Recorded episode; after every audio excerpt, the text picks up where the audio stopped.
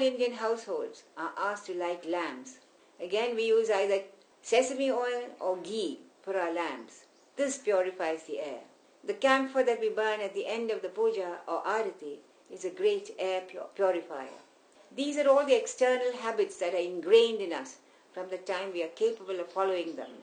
Apart from that, our religion is based on something called dharma. This word is difficult to express in English, but we can say that the universe is governed by some laws that make it into a cosmos and not a chaos. The Rig Veda has a beautiful hymn to the Supreme Person in which it is pointed out that the Supreme Himself sacrificed Himself in order to make this world. The figure of the Supreme Person is showed as containing everything within the universe in His own body. This is one of the first teachings that we are given that we are children of the universe.